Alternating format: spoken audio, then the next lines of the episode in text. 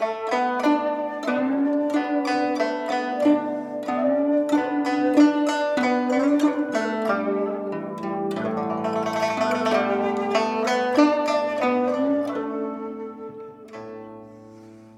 các bạn tiếp tục theo dõi bộ truyện Đại đường nữ pháp y của tác giả Tụ Đường, người đọc Vi Miêu. Chương 276 Thủ đoạn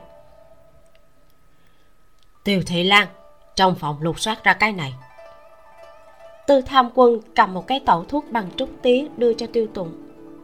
Loại tẩu thuốc này khá hiếm thấy, Là đồ chuyên dụng để hút A phù dung, Có hình thức hơi giống với tẩu thuốc ở đời sau. Thân trúc thẳng tóc, to cỡ ngón tay cái, Dài khoảng hai thước, Một đầu ống tẩu bằng bạch ngọc vảnh lên, đầu còn lại để ngậm vào miệng cũng bằng bạch ngọc. Trên thân tẩu khắc một dòng chữ bay lượn nhất linh chân tính tại, bất dư chúng tâm đồng. Bởi vì có một linh hồn chân thật đang tồn tại, cho nên tâm tính sẽ không giống người khác. Một câu cao ngạo lại siêu thoát phàm tục cỡ nào. Đường triều, đất thục có trồng anh túc, cũng biết dùng quá liều a phù dung sẽ ngộ độc. Bởi vậy cấm hút công khai, nhưng không xử phạt rõ ràng chủ yếu là vì sản lượng a phù dung không nhiều là một loại dược liệu cực quý. Số lượng ít mà giá thành cao bình thường rất khó có nguồn cung ổn định. Đậu trình phong. Tiêu tụng ngồi xổm xuống trước mặt hắn trống cái tẩu thuốc xuống đất cười như không cười nói chưa hút đủ đúng không tiêu tụng cũng không trông cậy vào chuyện đậu trình phong có thể chịu áp chế mà khai ra chút gì. Trước đó, hắn đã thử qua một lần. Lúc đậu trình phong lên cơn nghiện cầm a phù dung dụ dỗ hắn. Chỉ là nghị lực của thằng nhãi này thật sự rất kinh người. Tình nguyện khó chịu đến cả người rút gân cũng cắn chặt răng tuyệt đối không để lộ ra một chữ. Mấy ngày nay, tiêu tụng vì bực bội mà không để cho đậu trình phong dính thuốc bởi vậy mới buộc hắn liều mạng trốn ra cho dù biết rõ nơi này sẽ bị phát hiện.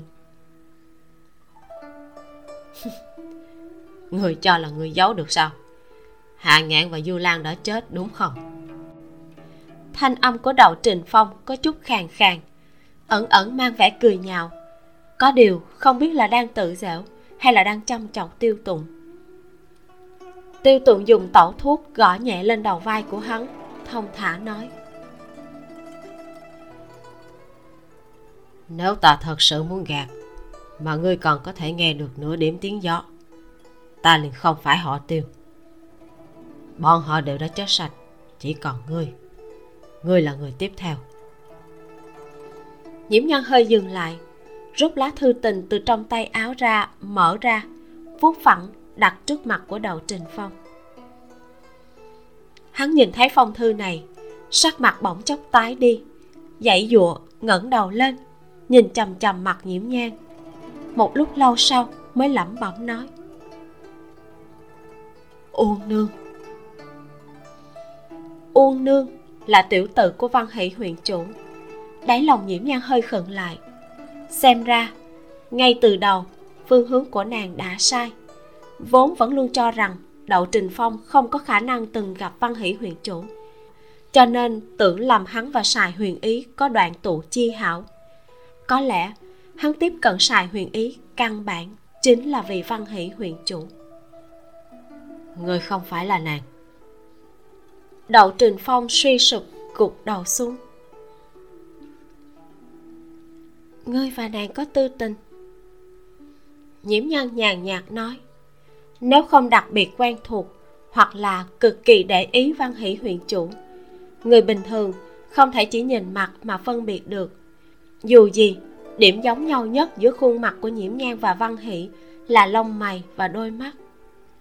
Đậu trình phong cười sầu thảm.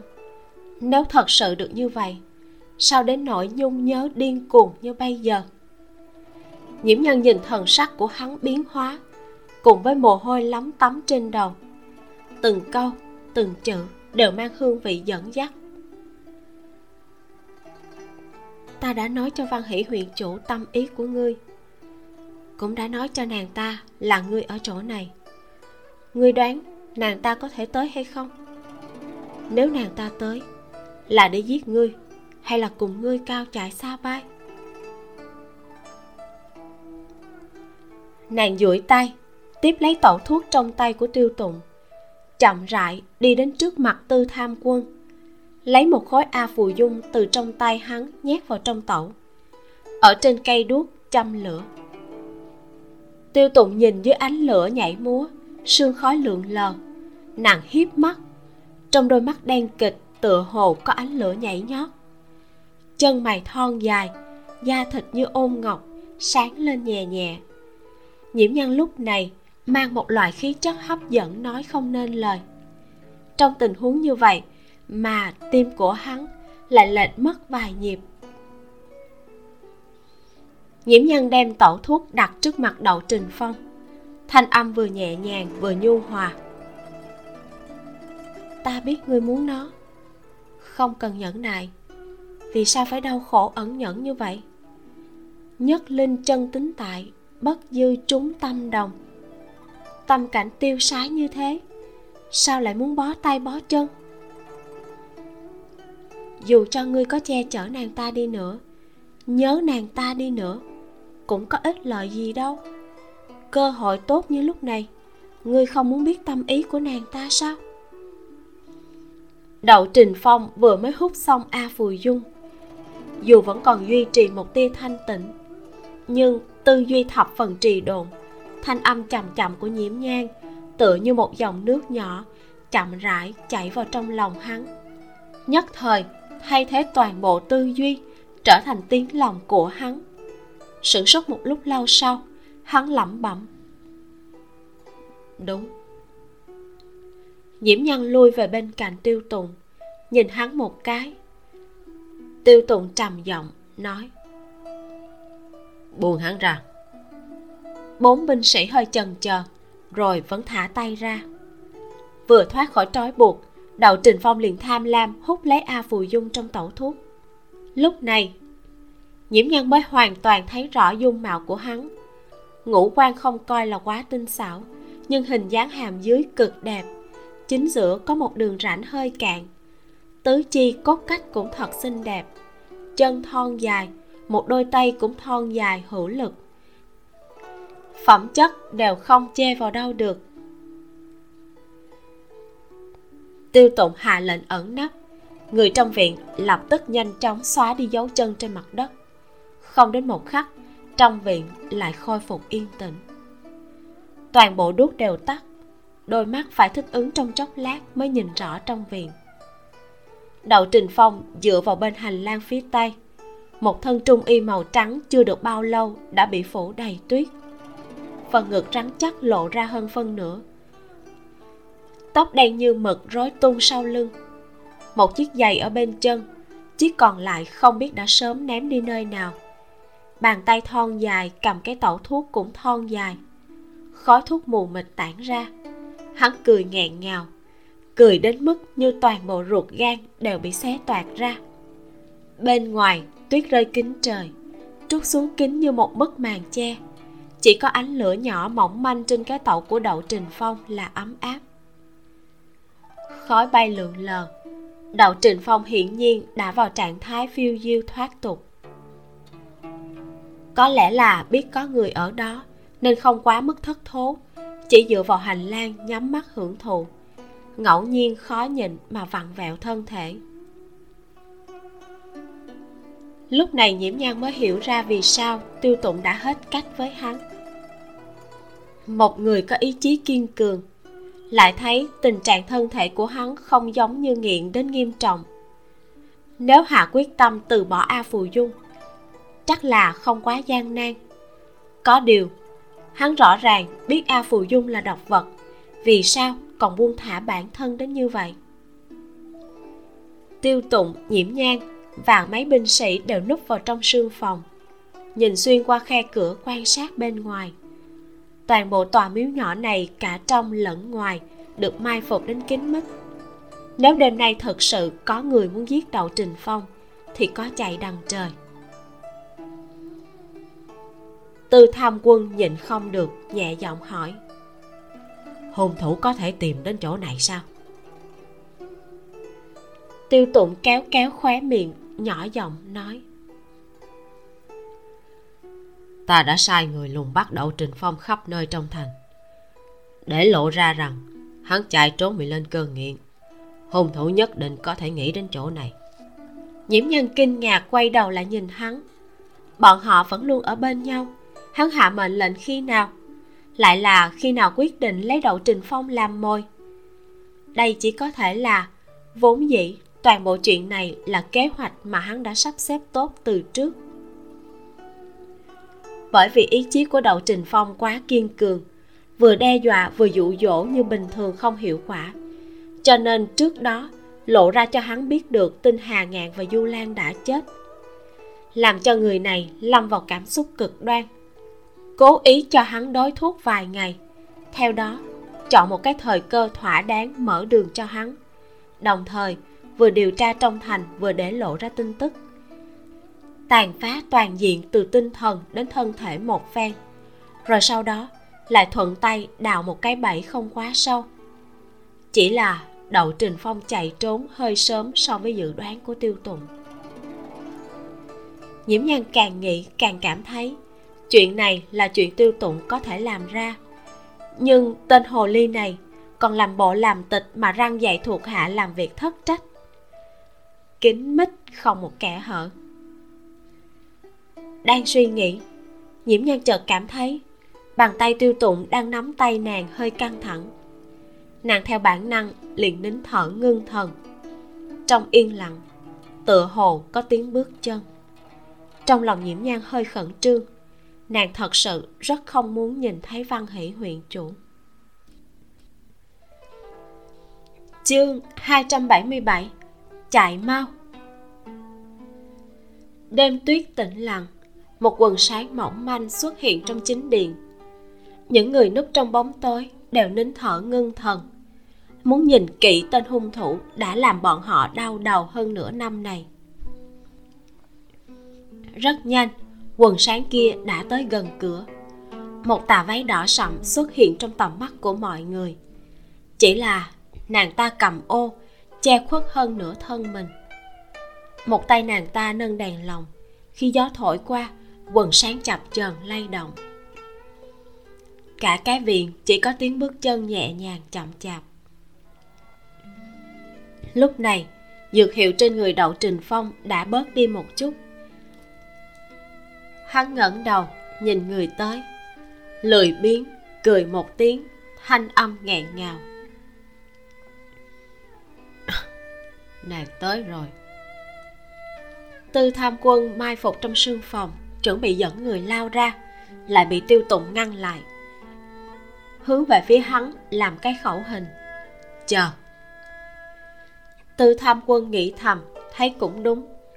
Mặc dù hiện tại có bắt được, cũng không có biện pháp định tội. Chờ đến khi nàng ta động thủ giết đầu trình phong thì mới được. Thanh âm nữ tử thành thục mà ôn nhu. Trên đời này ngoại trừ ta tới tìm chàng. Còn có ai nữa đây? Nữ tử đem dù che cho đậu trình phong, dung mạo vẫn luôn bị che khuất liền lộ ra. Mày liễu mắt hạnh, tóc mây tuyết má, chỗ đuôi mắt bên phải có một nốt ruồi son.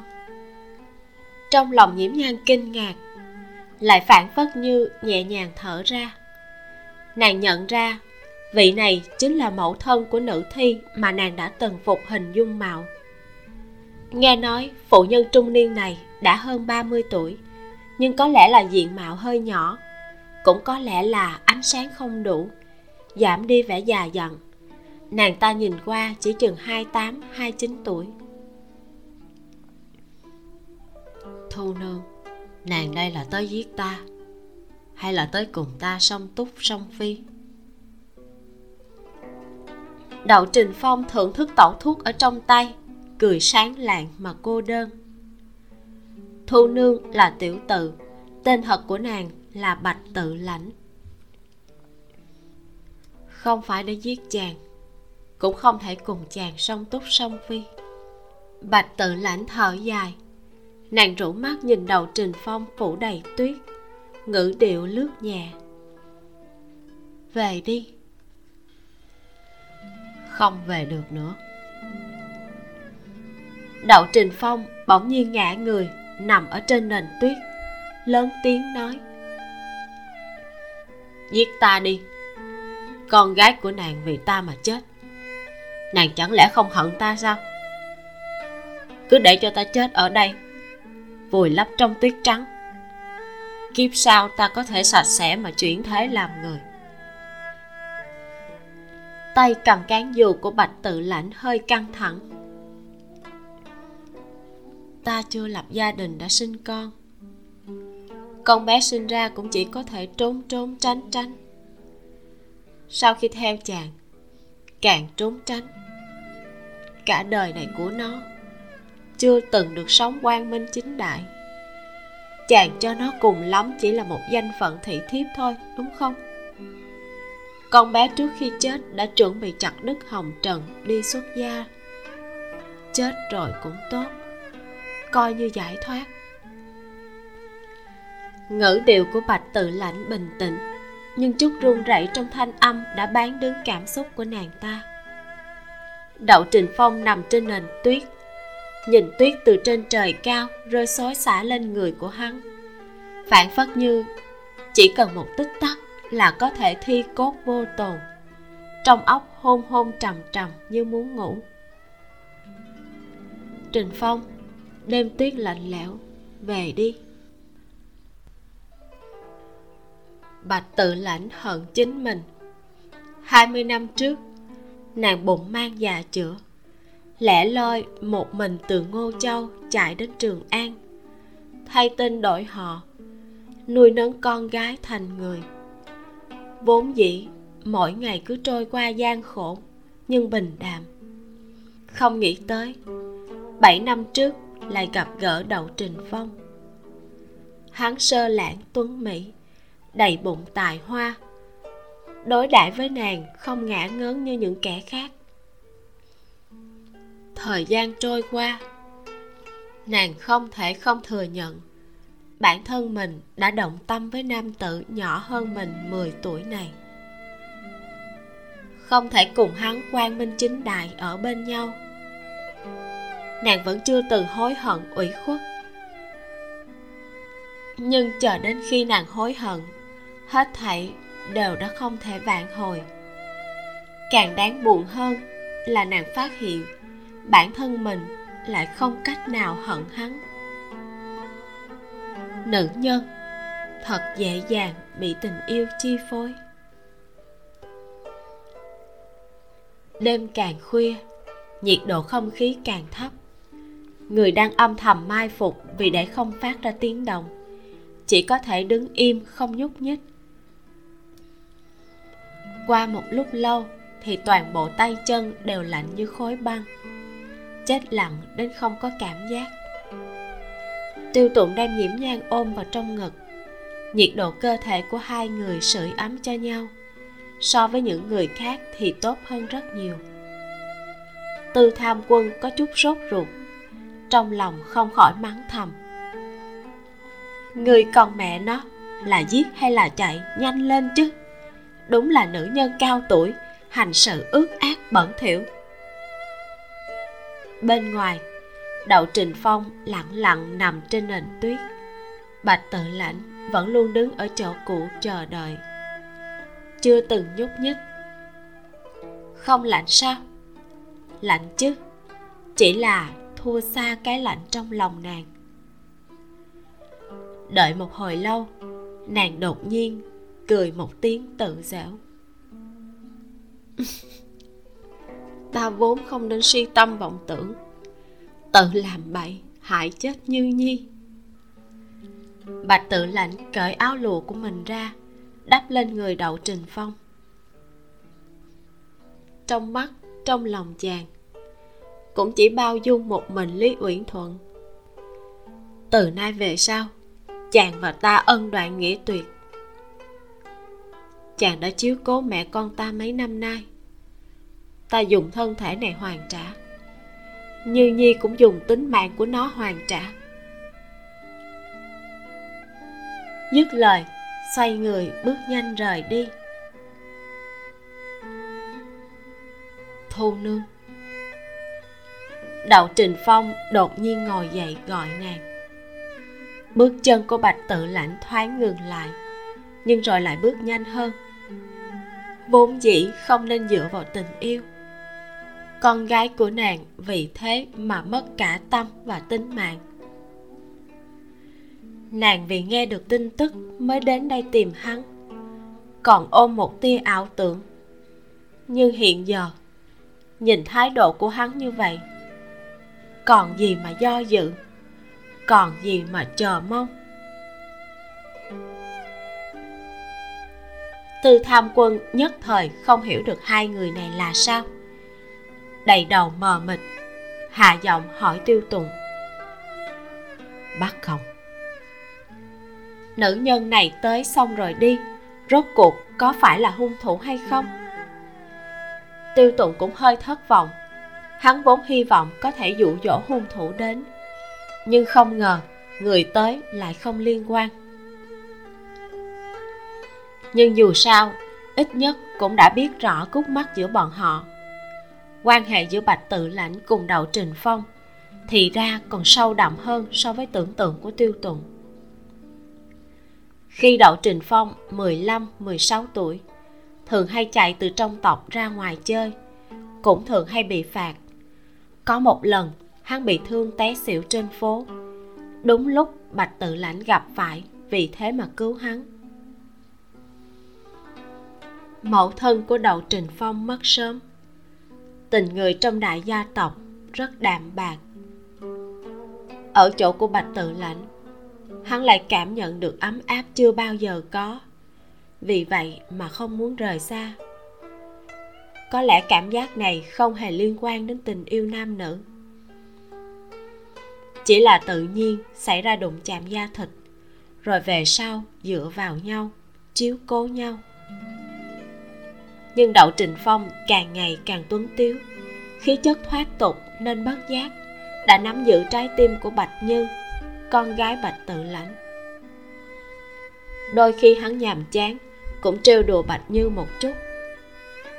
Nhưng chỉ ở mức đó thôi, bạch tự lãnh là nữ nhân đầu tiên phát sinh quan hệ với hắn, cũng là nữ nhân duy nhất.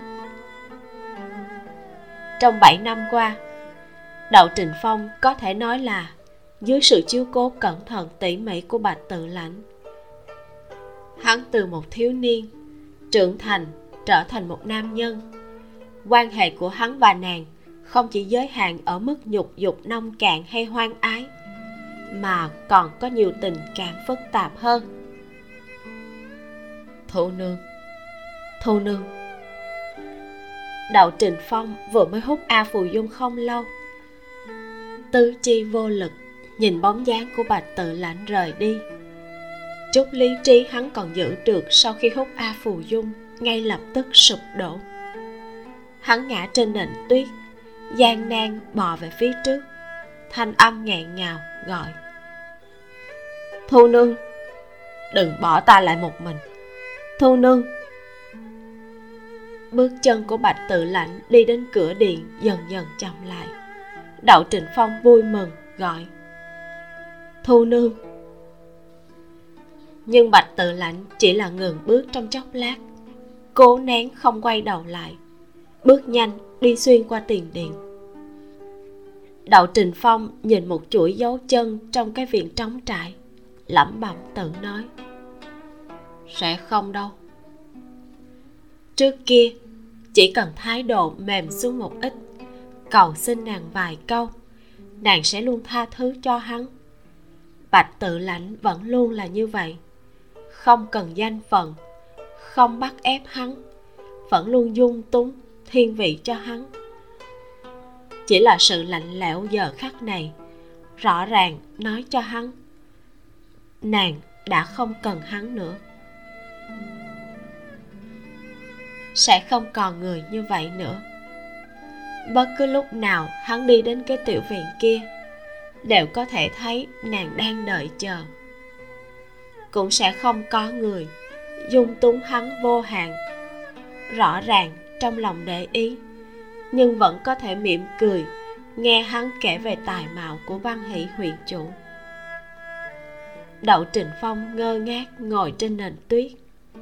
Sau một lúc lâu lại thấy bạch tự lãnh chậm rãi quay lại từ tiền điện. Hắn còn chưa kịp cao hứng, đã thấy nàng mặt mũi tái nhợt, ra khẩu hình với hắn.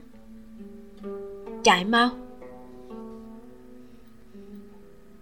Chương 278 kẻ giết người.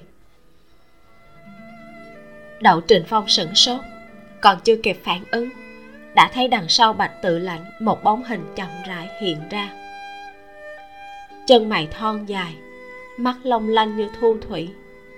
Đậu trình phong thống khổ nhìn cặp mắt kia. U nương,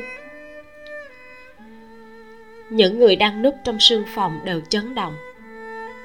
Lúc nhiễm nhan nghe thấy đậu trình phong nhẹ nhàng gọi cái tên này, cả người đều cứng đầu tiêu tụng cảm giác được nàng có khác thường, duỗi tay, vỗ về mu bàn tay của nàng xoa dịu tâm tình của nàng. Nhiễm nhan khổ sở, bất quá chỉ một cái chớp mắt, liền trở tay cầm tay của tiêu tụng, tiếp tục nhìn ra ngoài.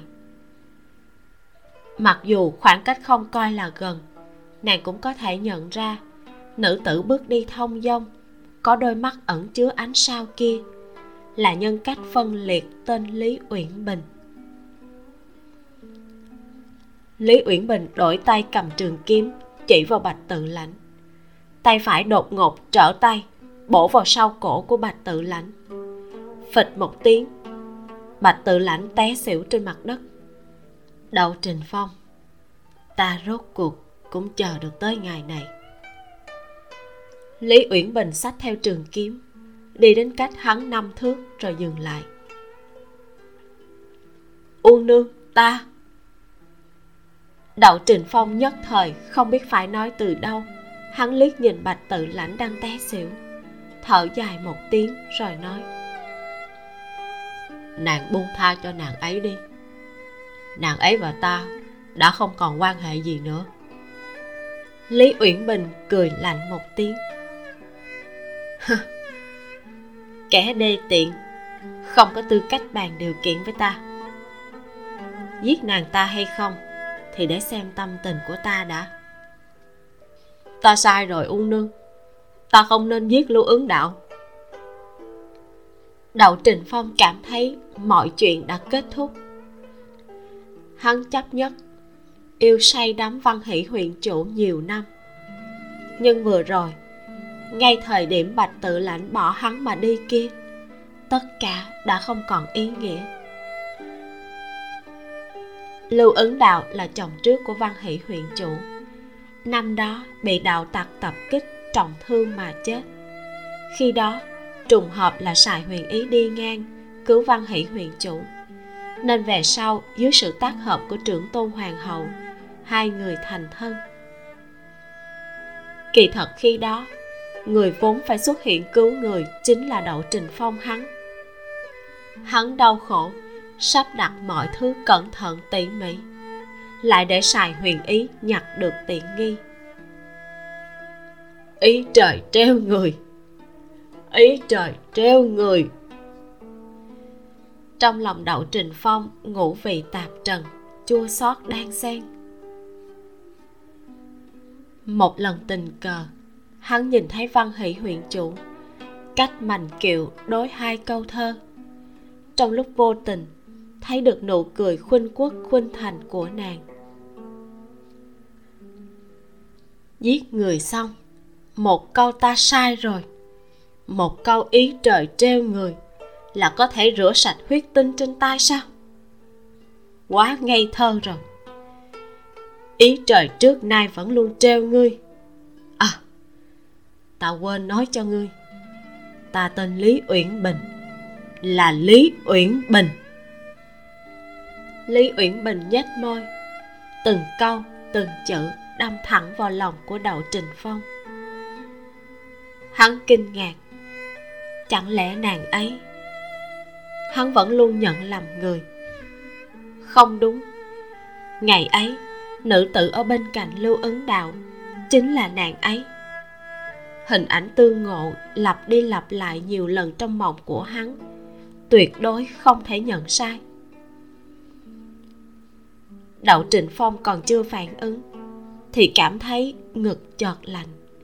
Sau đó là cơn đau xé kịch liệt.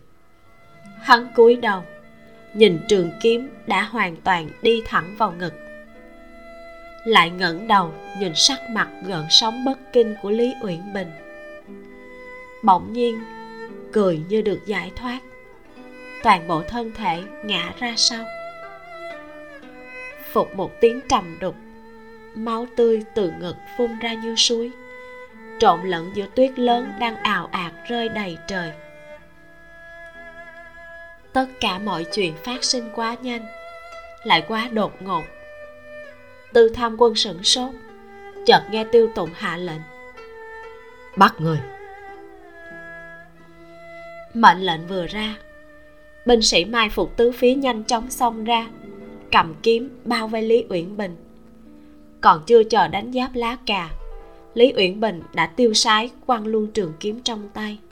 Nhìn mấy binh sĩ đang thu nhỏ vòng vây, lại không dám tùy tiện tiến lên, khinh thường mà hừ một tiếng. Đám nhu nhược. Tư tham quân đã đối mặt với quân địch và hung phạm không ít lần. Có thà chết phản kháng, có quỷ kế đa đoan, có yếu đuối đầu hàng nhưng chưa bao giờ có một phạm nhân giết người đến kiêu ngạo như vậy. Thúc thủ chịu trói cũng kiêu căng như vậy. Lý uyển bình nhìn tư tham quân đang sửng sốt, hơi nhướng mày, trêu đùa. Sao hả? Chẳng lẽ chờ ta tự trói mình lại, rồi đi tới phòng giam sao? Đáy lòng của tư tham quân thật ra có chút bồi phục nữ nhân này hắn hơi giơ tay, ra lệnh cho người tiến lên trói nàng lại. Lại phân phó người đưa đậu trình phong đi chạy chữa. Tuy rằng biết rõ nhát kiếm hắn trúng kia, khả năng có thể sống được không lớn. Nhưng chuyện hợp lẽ thì vẫn phải làm, cũng coi như dễ giải thích với đậu gia. Dù sao cũng là bản thân đậu trình phong lên cơn nghiện trốn ra, rồi bị văn hỷ huyện chủ giết chết bọn họ kịp thời đuổi tới, cũng kịp thời cứu chữa. Đã trọn nhân, trọn nghĩa, chuyện mặt mũi sẽ không có trở ngại. Đậu gia cũng sẽ không vì một thứ tự mà bám riết không tha. Nhiễm nhan bước nhanh đến trước mặt của đậu trình phong, nhìn thử vị trí trường kiếm đâm vào, duỗi tay kiểm tra mạch đập của hắn, không khỏi ngẩng đầu nhìn lý uyển bình một cái. Nếu nàng đoán không sai nhát kiếm của lý uyển bình tinh chuẩn mà cắt đứt liên tiếp động mạch chủ nối với tim. Nếu không hiểu biết y thuật, không có khả năng có thủ đoạn như vậy. Vừa đúng lúc lý uyển bình cũng quay đầu lại nhìn nàng. Hai đôi mắt vô cùng giống nhau, mà cũng vô cùng khác nhau đối diện. Đáy mắt lý uyển bình tựa hồ hiện lên một mặt ý cười. Cặp mắt trong trẻo như biết nói kia phản phất như đang nói. Lại gặp nhau rồi. Không đúng. Nhất định có chỗ nào đó không đúng. Nhiễm nhan nhìn chằm chằm đôi mắt của lý uyển bình. Nhìn nàng ta quay đầu đi bị áp giải xuống núi. Tiêu tụng cầm tay nàng. Đi thôi. Nhiễm nhan giữ chặt tay của hắn hỏi chàng không cảm thấy có gì kỳ quái sao? Tất cả những chuyện này phát sinh quá mức hợp lý phải không? Ừ. Tiêu tụng đã nhìn rõ tất cả. Hắn là người nhạy bén cỡ nào? Sao có thể nhìn không ra những điều kỳ quặc trong đó? Tiêu tụng trầm ngâm một chút nói nhưng a nhan à đây là một cái kết quả đúng với mục đích chung mặc kệ nàng ta có phải là hung phạm hay không, nàng ta đã ở dưới mắt tất cả mọi người, giết đậu trình phong. Không có bất luận kẻ nào bức bách hay là hướng dẫn nàng ta. Lý uyển bình là đang báo thù cho chồng trước. Nhiễm nhân nhíu mày, hỏi, chỉ như vậy là xong? Vậy nàng ta vì sao phải giết bạch nhân vì sao phải giết du lan và hà ngạn? Có quá nhiều lỗ hổng. Tiêu tụng nói không cần nghĩ ngợi. Bởi vì bọn họ là đồng lõa giết chết lưu ứng đạo chàng rõ ràng biết sự thật không phải như vậy. Thanh âm của nhiễm nhan lạnh ngạnh hất tay hắn ra theo sau nhóm binh sĩ xuống núi. Tiêu tụng bước thêm vài bước bắt lấy cánh tay của nàng kéo nàng vào lòng. Nhiễm nhan không dãy dùa tiêu tụng bổ về nhỏ giọng nói. A nhan, đừng nóng giận. Ta vẫn quen xử sự như vậy. Ta sửa có được không? Nghe hắn mềm giọng như vậy, nhiễm Nhan cũng không phải dầu muối không ăn. Nàng không phải không hiểu việc đời mới vừa rồi chỉ cảm thấy tiêu tụng xử sự quá mức vô trách nhiệm. Nhưng rồi lại nghĩ, hắn tuy rằng quá mức lõi đời, lại khéo đưa đẩy, còn không từ thủ đoạn, nhưng cũng sẽ không vô duyên vô cớ lại làm thế. Vậy chàng nói xem, tại sao lại làm như vậy? Tiêu tụng thấy nàng không giận nữa, lập tức thành thật khai báo du lan kia là người của ba lăng công chúa, nghe nói hà ngạn cũng từng ra vào tư viên của công chúa. Nhiễm nhan gật đầu, chuyện này cũng hợp lý. Nếu không phải nhờ quan hệ với công chúa, lấy thân phận sĩ tử nghèo của hà ngạn, sao có tiền cho hắn hút a phù dung? Hung thủ của vụ án này kỳ thật cũng có khả năng là ba lăng công chúa ta chỉ không muốn lôi công chúa vào, làm cho hoàng tộc bất mãn với ta hay với tiêu thị. A nhan, ta chính là người ích kỷ lại đen tối như vậy. Tiêu tụng nói vô cùng thành khẩn. Hắn thấy chân mày của nhiễm nhan vừa giãn ra, lại lần nữa nhăn lại. Vụ án này xảy ra ở kinh đô và vùng lân cận. Người chết tuy không có thân phận gì, nhưng số lượng lại không ít vụ án không phải chỉ do một mình hình bộ định đoạt. Đại lý tự cùng ngự sử đài đều phải phúc thẩm. Đến lúc đó khi ta giao hồ sơ ra, lại lộ ra vài cái sơ hở, ngự sử đài đương nhiên phải buộc đại lý tự tra rõ lần nữa. Khi đó, mặc dù ta lại phải tham gia nữa, nhưng cũng chỉ là hỗ trợ mà thôi. Trách nhiệm phải gánh vác giữa hỗ trợ và chủ thẩm là khác nhau như trời với đất nếu nàng không vui, lúc ta hỗ trợ thì ra sức một chút, được không? Tiêu tụng cọ cọ cầm lên mặt nhiễm nhang, cười tủm tỉm lấy lòng. Tiêu việt chi, lấy cái cầm của chàng ra. Nhiễm nhân ghét bỏ mà đẩy cái cầm lúng phúng râu của hắn ra. Nhiễm nhân không ngốc.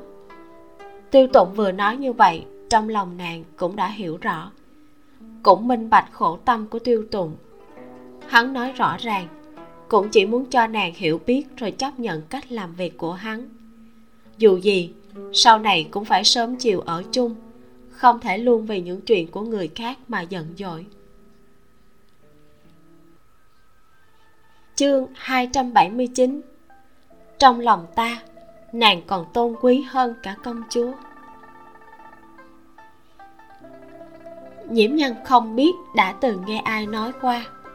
Nam nhân tựa như hài tử, Không thể quá nuông chiều. Nếu lúc hắn phạm sai lầm lần đầu, Đã dễ dàng bao dung tha thứ. Sau đó, Hắn sẽ cho rằng chúng ta cũng không quá để ý đến sai lầm như vậy. Vì thế, càng ngày sẽ càng quá phận. Chờ đến khi chúng ta kìm nén đến một thời điểm nào đó rồi phát hỏa nói không chừng. Hắn còn cho rằng chúng ta vô cớ gây rối, không còn thiện giải nhân ý như trước nữa. Cho nên, đối với những chuyện như vậy, ngay từ đầu, phải nói cho hắn biết là chúng ta vô cùng bực bội, phản cảm. Để về sau, hắn có làm gì cũng còn biết cố kỵ một chút. Nhiễm nhan cảm thấy rất có đạo lý tuy rằng trong lòng nàng sớm đã không còn tức giận nữa, nhưng vẫn sụ mặt không để ý tới hắn. Tiêu tụng một đường ôn tồn nhỏ nhẹ dỗ dành nhiễm nhang đem kế hoạch lần này khai báo hết từ đầu chí cuối. Cũng hứa, khi trở về liền viết ngay bản thú tội, về sau hối cải để làm người mới. Nhiễm nhân lúc này mới buông tha cho hắn. Kỹ thuật diễn của nhiễm nhan cũng đâu có tốt. Tiêu tụng sao có thể không nhìn ra là nàng đang cố ý sụ mặt. Nhưng tiêu tụng cũng rất hiểu nhiễm nhan. Nàng không phải là một nữ tử cậy sủng mà kêu. Mà thật ra là muốn nói rõ với hắn, nàng không hy vọng về sau lại phát sinh chuyện như vậy nữa. Bao nhiêu hào khí can vân đều phải khom lưng như váy hồng nhan tống quốc công mà biết. Ông vận dụng gia pháp cũng không thể đem con trai dạy dỗ cho thành cương trực công chính. Trong khi nhiễm nhan chỉ cần thoáng không vui, thì con trai của ông liền dễ dàng thay đổi. Chắc là sẽ dẫn đến học máu. Nhưng ngoại trừ, đây vốn là phong cách xử sự. Kỳ thật tiêu tụng lần này làm như vậy là có nỗi khổ. Nếu đến giờ này, hắn vẫn là một người độc thân. Cho dù có chọc đến thánh thượng không vui, chọc đến hoàng tộc bất mãn, thì đã làm sao? Sau lưng hắn có gia tộc chống đỡ, cùng lắm cũng chỉ là bị giáng chức vài cấp. Đương kim thánh thượng không phải là người không độ lượng. Chỉ cần tiêu tụng hắn vẫn là một nhân tài, chờ qua cơn giận nhất thời ngày sau còn có rất nhiều cơ hội để lên chức. Trên quan trường, chìm chìm nổi nổi là chuyện thường từ nào đến giờ. Có điều, hắn hiện giờ đã có hôn thê. Ngô vương khác lại có vẻ rất hận nhiễm nhan. Thân phận của nhiễm nhan không cao. Có lẽ cũng không phải là người mà gia tộc của hắn vừa lòng. Muốn dựa vào sức lực của gia tộc để bảo hộ cho nàng thì còn xa mới đủ. Cho nên, hắn không thể mất đi, dù chỉ một lực lượng có thể bảo hộ nàng. Nhiễm nhân làm ổ trong lòng ngực ấm áp của hắn. Cũng ẩn ẩn nghĩ ra, chỉ là nàng không rõ, tiêu tụng là vì tham luyến quyền lực hơn, hay là vì nàng nhiều hơn.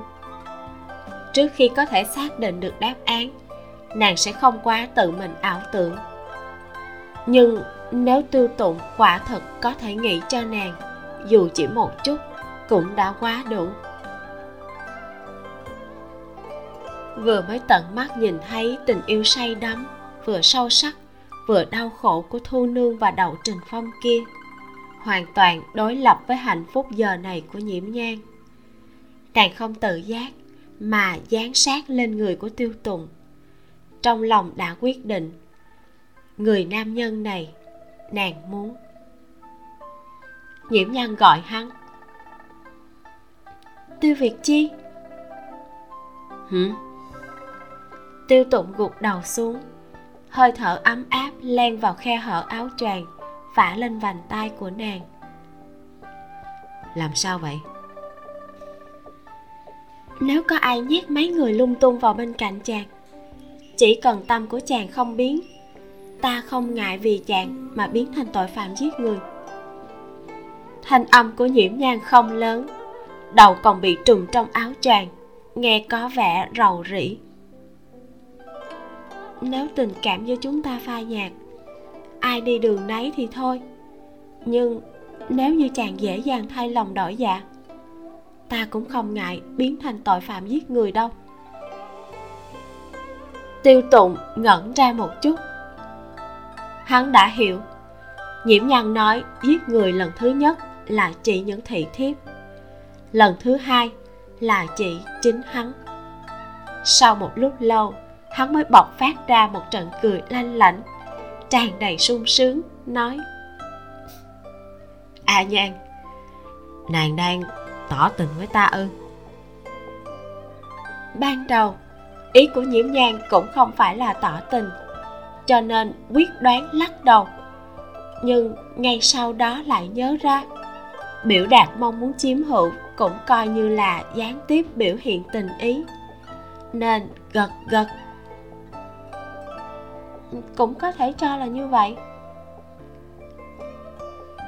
Tiêu tụng thấp giọng nói bên tai nàng. Tuy là quá mất uyển chuyển, nhưng phu quân của nàng từ trước đến nay luôn rất thông minh. Gương mặt của nhiễm nhan hơi nóng lên, không thèm để ý tới hắn.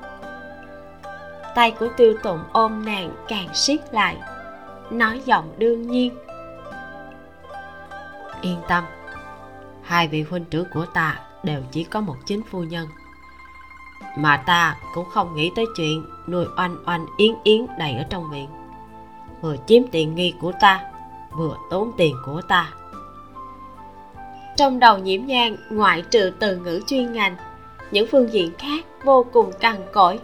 Nhất thời, cũng không nghĩ ra được từ gì để hình dung về hắn nữa. Tiêu tụng không phục, nói, nhiễm nương tử, nàng nếu rảnh, không ngại thì nghiệm chứng một phen. Phu quân tương lai của nàng muốn tư dung, có tư dung muốn thân thể, có thân thể, sao có thể dễ dàng bị dung chi tục phấn làm bẩn? Nhiễm nhân phì cười. Hai vị tẩu tẩu của chàng, một người là công chúa, một người là huyện chủ. Cho nên huynh trưởng của chàng chỉ có một phu nhân là đương nhiên rồi. Nhiễm nhan biết, đường triều có nhiều công chúa rất bá đạo, còn có cực phẩm là không cho phu quân nạp thiếp, nhưng bản thân họ lại ra ngoài yêu đương vụng trộm. Tuy rằng, trong những năm trinh quán, công chúa có hiền thục hơn một ít, nhưng kiêu ngạo từ trong xương cốt kia tuyệt đối một chút cũng không thiếu. Tiêu tụng thò bàn tay lạnh lẽo vào trong áo choàng, nắm lấy tay của nhiễm nhang. Vẫn còn ghi hận ư? Nàng vậy là còn nhớ chuyện lúc trước ta nói về thân phận của nàng sao? Hắn dừng một chút, thành khẩn nói. A à nhan không giống nhau đâu. Ta đối với những người không liên quan, có lẽ sẽ khắc nghiệt. Kiêu căng.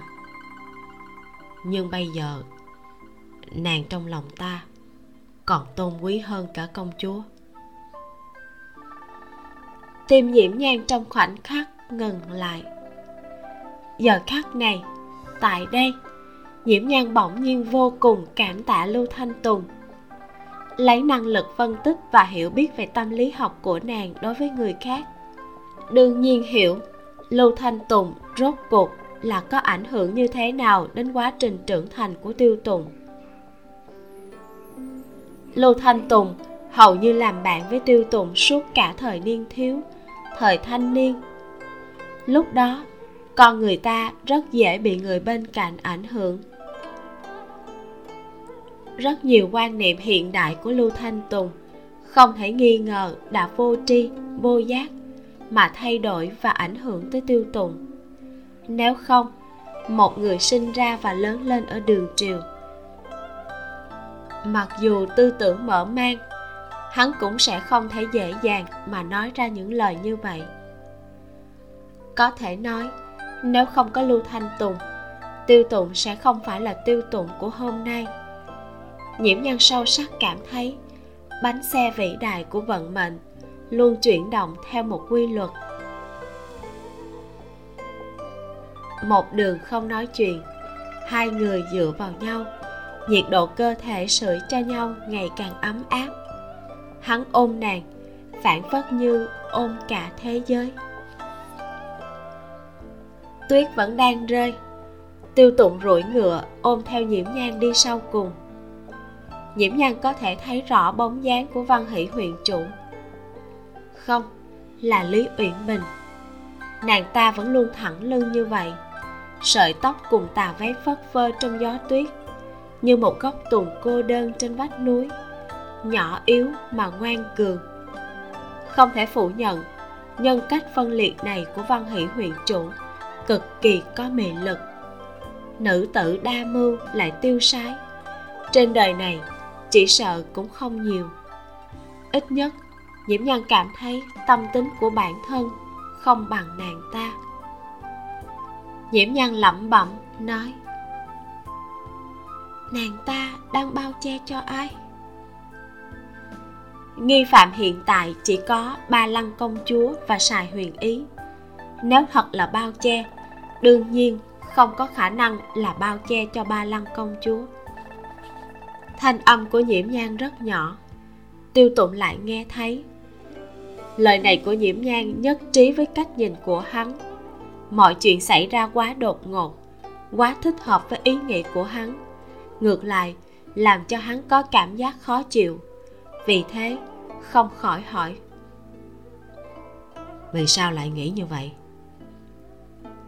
Văn hỷ huyện chủ vẫn còn có một nhân cách giả thú. Lúc nàng ta gặp uy hiếp khác nhau thì những nhân cách tương ứng tựa hồ sẽ không chịu khống chế mà xuất hiện. Nhiễm nhân nhớ đến lúc nàng dùng châm uy hiếp nhân cách giả thú kia. Lý uyển bình liền xuất hiện để đối đáp với nàng. Như vậy thì lúc gặp uy hiếp về vũ lực. Vì sao nhân cách giả thú kia lại không xuất hiện chứ? Nhiễm nhân trầm ngâm một chút, nói, ta cũng không thể xác định, chỉ là hoài nghi mà thôi. Đối với chuyện nhân cách phân liệt này, ta cũng không hiểu biết lắm. Kẻ có nhân cách phân liệt khác nhau, quy luật thay đổi giữa các nhân cách, dù là chuyên gia về mặt tâm lý, cũng không thể nắm được trăm phần trăm nhiễm nhan thở dài. Nhưng mà ta có thể khẳng định, nhân cách lý uyển bình này đã lấn át nhân cách nguyên bản của văn hỷ huyện chủ. Nàng ta có ký ức của hai nhân cách khác, sợ là cũng có thể khống chế sự xuất hiện của hai nhân cách kia. Hai người đang thảo luận vấn đề nhân cách của văn hỷ huyện chủ. Phía trước bỗng nhiên vang lên tiếng la hốt hoảng của tư tham quân. Văn hỷ huyện chủ chương 280 ra đi. Hầu như là cùng lúc, lý uyển bình trượt xuống khỏi lưng ngựa. Từ tham quân phi thân xuống ngựa, khó khăn lắm mới tiếp được nàng ngay trước khi nàng rơi xuống đất. Tiêu tụng lập tức tăng tốc phi ngựa lên phía trước. Đập vào mắt là hình ảnh máu không ngừng trào ra từ miệng của lý uyển bình, đã ướt đẫm một mảng trước ngực tiêu tụng đỡ nhiễm nhan xuống ngựa. Nàng lập tức chạy qua bắt mạch cho lý uyển bình. Nhịp đập dưới đầu ngón tay nhỏ bé yếu ớt. Hơn nữa, dần dần mất đi quy luật. Khi có, khi không. Tiêu thị lan. Lý uyển bình mở mắt. Trong mắt có ý cười. Dung mạo có năm sáu phần tương tự nhiễm nhan của nàng ta làm tim của tiêu tụng cứng lại. Thanh âm cũng không khỏi nhu hòa xuống vài phần. Văn hỷ huyện chủ có gì phân phó? Không dám nhận. Lý uyển bình lấy từ trong lòng ra một phong thư. Giấy viết thư trắng tinh đã dính một mảng máu. Nàng giơ tay về phía tiêu tụng làm việc. Ngày mai giao cho thánh thượng giúp ta. Hỉnh ngài ấy nhất định phải xem. Đây là tuyệt bút của ta. Tiêu tụng nhận lấy. Không ngại vết máu dơ bẩn bên trên. Trực tiếp nhét vào trong tay áo. Huyền chủ yên tâm. Sáng sớm mai ta liền tiến cung diễn thánh đa tạ.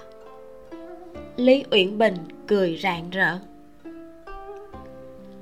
Tất cả mọi người cảm thấy, giờ này, khắc này, văn hỷ huyện chủ lại phong hoa tuyệt đại như thế.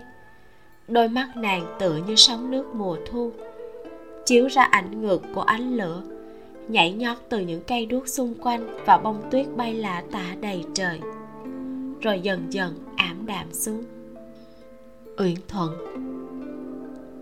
Ta đã giết hắn. Thai muội. Thanh âm của lý uyển bình yếu dần. Bên môi vẫn hàm chứa ý cười nhàn nhạt. Đôi mắt linh động, dần trở nên tĩnh mịch. Tồn tại cũng là một loại thống khổ. Uyển thuận mũi nhát gan như vậy thì để ta trải qua tử vong thay mùi. Nhiễm nhan rõ ràng thấy được một tia dãy dụa trong ánh mắt của nàng ta. Có lẽ là nhân cách chủ muốn xuất hiện, lại bị lý uyển bình ngăn chặn, không biết là may mắn hay là bất hạnh. Tư tham quân kinh ngạc nhìn dung nhan kiều mỹ của văn hỷ huyện chủ, đáy lòng xúc động hắn từng canh giữ biên cương, cũng từng chiến đấu. Không biết đã có bao nhiêu tính mạng chết trên tay hắn. Nhưng đây là lần đầu tiên có nữ nhân chết trong lòng hắn. Còn mang theo một nụ cười đẹp như vậy, còn ra đi tiêu sái như vậy. Trong đầu nhiễm nhan rất loạn. Thật đáng tiếc cho văn hỷ huyện chủ. Nàng vốn dĩ sống trong trường kỳ sợ hãi mà phân liệt ra được nhân cách để bảo hộ bản thân. Cuối cùng, lại sinh ra tình cảm độc lập, trở thành hung thủ giết chết nàng. Lý uyển bình đã nói, uyển thuận, ta đã giết hắn thay muội. Thay văn hỷ huyện chủ giết người mà không phải là chính mình muốn giết. Đậu trình phong, có lẽ người vẫn luôn nhớ rõ mối thù giết chồng cũng chỉ có văn hỷ huyện chủ mà thôi. Về cuộc hôn nhân đó của văn hỷ huyện chủ, nhiễm nhan cũng có biết một chút. Chuyện cưới gả giữa chi tộc gần nhau trong hoàng thất lý đường, đầu tiên sẽ chọn quan hệ thông gia, sau đó mới chọn tới công thần, sau nữa là chọn dòng dõi. Nhưng lưu ứng đạo vừa không phải là quan hệ thông gia, công thần cũng không phải con cháu môn việt hoặc quan lớn. Lúc đó, hắn chỉ là học sinh từ hoàng văn quán, được bổ nhiệm một chức quan nhỏ là thông sự xá nhân. Cho cháu gái ruột của cao tổ, cháu ruột hoàng thất, kết hôn với một viên quan nhỏ. Trong thời tùy đường coi trọng dòng dõi này, căn bản là phủ nhục và coi khinh lý uyển thuận. Nhưng sau khi thành hôn dù cho cuộc sống của văn hỷ huyện chủ và lưu ứng đạo vô cùng thanh đạm, cũng coi như cầm sắc hòa minh. Vốn dĩ với tài hoa của lưu ứng đạo thì không chỉ có chút tiền đồ này, nhưng người hắn cưới chính là cô nhi của ẩn thái tử. Hắn là con rể của lý kiến thành. Thân phận xấu hổ như vậy đã định sẵn thất bại chốn quan trường của hắn. Có điều, lưu ứng đạo lại không vì vậy mà oán trách, còn dành nhiều thời gian ở bên cạnh văn hỷ huyện chủ. Mà văn hỷ huyện chủ cũng thưởng thức tài hoa của hắn, đồng thời áy náy với hắn. Hai người nâng đỡ cho nhau mà sống. Mặc dù thanh bần, nhưng vốn dĩ cũng có thể song túc, song tê. Có điều đúng như lời đậu trình phong. Tạo hóa trêu ngươi.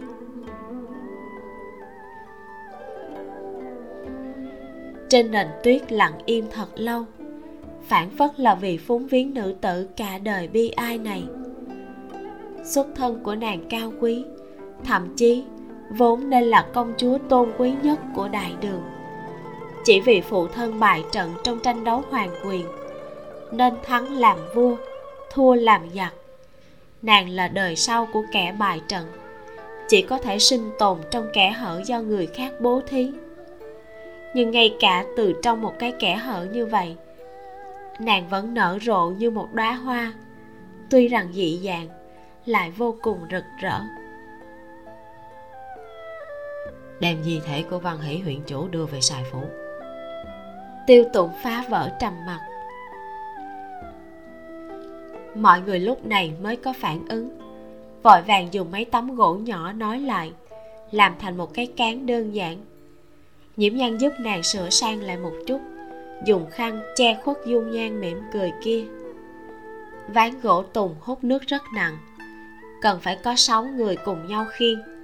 Tốc độ đi đường cũng chậm lại rất nhiều. Tiêu tụng vừa rồi nhìn mặt lý uyển bình tuy không hoàn toàn tương tự, cũng biết rõ ràng đó không phải là nhiễm nhang nhưng vẫn không nhịn được mà cảm thấy run sợ. Bởi vậy, vừa lên ngựa đã ôm chặt nàng vào trong ngực. Hai người đều không nói chuyện. Thời điểm sắp đến cửa thành, tiêu tụng mới gọi một tiếng. A nhan. Hứ nhiễm nhan ngẩng đầu nhìn hắn đôi môi hơi lạnh của tiêu tụng dừng trên trán nàng. Chóp mũi của nàng. Cuối cùng, như chuồn chuồn lướt nước, mà hôn vài cái lên đôi môi nhu thuận của nàng. Nhiễm nhân không biết vì sao hắn bỗng nhiên nhiệt tình, nhưng cũng không cự tuyệt. Văn hỷ huyện chủ. Trong lòng nhiễm nhan phức tạp, trước mắt mọi chuyện đã rất sáng tỏ lý uyển bình đương nhiên luôn chú ý hướng phát triển của vụ án. Nàng ta biết rõ, sớm muộn gì cũng sẽ bắt được hung phạm, cho nên không tiếc chết thay cho hung phạm. Nàng viết thư tuyệt mệnh. Hơn phân nữa cũng để thỉnh thánh thượng buông tay việc này. Rốt cuộc, nếu không phải việc này có liên lụy đến nàng ta, thì cũng sẽ không nháo lớn như vậy trước khi tiêu tụng thiết kế, đưa việc này lên náo động trên triều, thánh thượng cũng đã hỏi một câu về tiến triển của vụ án này. Chuyện này, trong mắt người bình thường, chẳng qua là thuận miệng hỏi, nhưng với người đã ngục lặng trong quan trường lâu dài, thì có thể nhạy bén mà nhận thấy được huyền cơ bên trong. Dù muốn văn hỷ huyện chủ chết hay sống thánh thượng đều không thể nói rõ. Nếu văn hỷ huyện chủ thật sự là hung thủ, mà thánh thượng lại muốn nàng ta sống, đây là trái với pháp luật. Ông là quân của một nước, tuyệt đối không thể nói ra những lời như vậy. Nhưng nếu văn hỷ huyện chủ không phải là hung thủ, thánh thượng lại dứt khoát muốn cho nàng ta chết.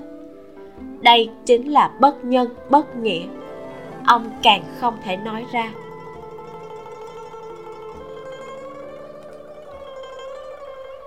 Thân phận của văn hỷ huyện chủ nhạy cảm. Những năm gần đây, thánh thượng vẫn luôn đề phòng di đạn của ẩn thái tử móc nối với nàng.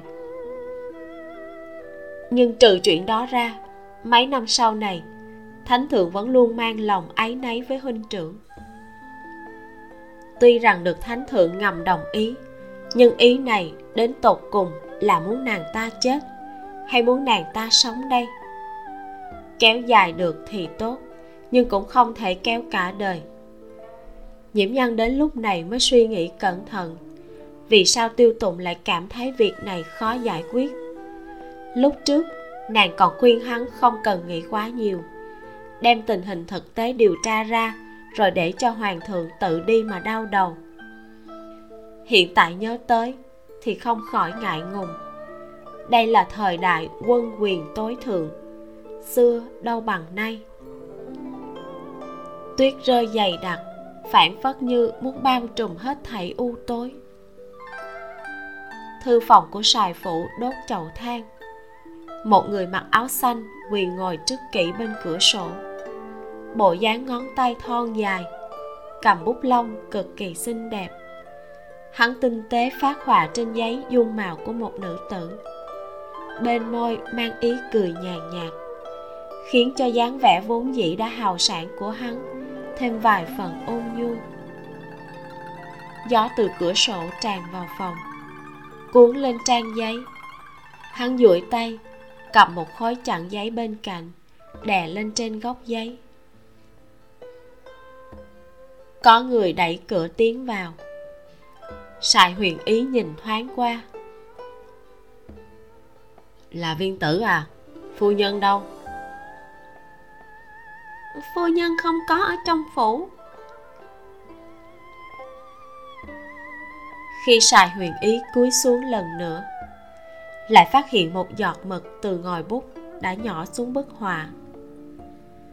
Ở bên cạnh đôi mắt của mỹ nhân nở thành một đóa hoa màu đen hắn nhíu mày. Phân phó viên tự đổi một tờ giấy khác. Nhưng khi nâng bút lần nữa, hình bóng trong đầu kia đã trở nên mơ hồ. Kết thúc phần 67 Phần này quá là nhiều cảm xúc. Bốn câu chuyện tình yêu với bốn sắc thái khác nhau. Tình yêu dằn vặt, lỡ làng của Đậu Trình Phong và Bạch Tự Lãnh.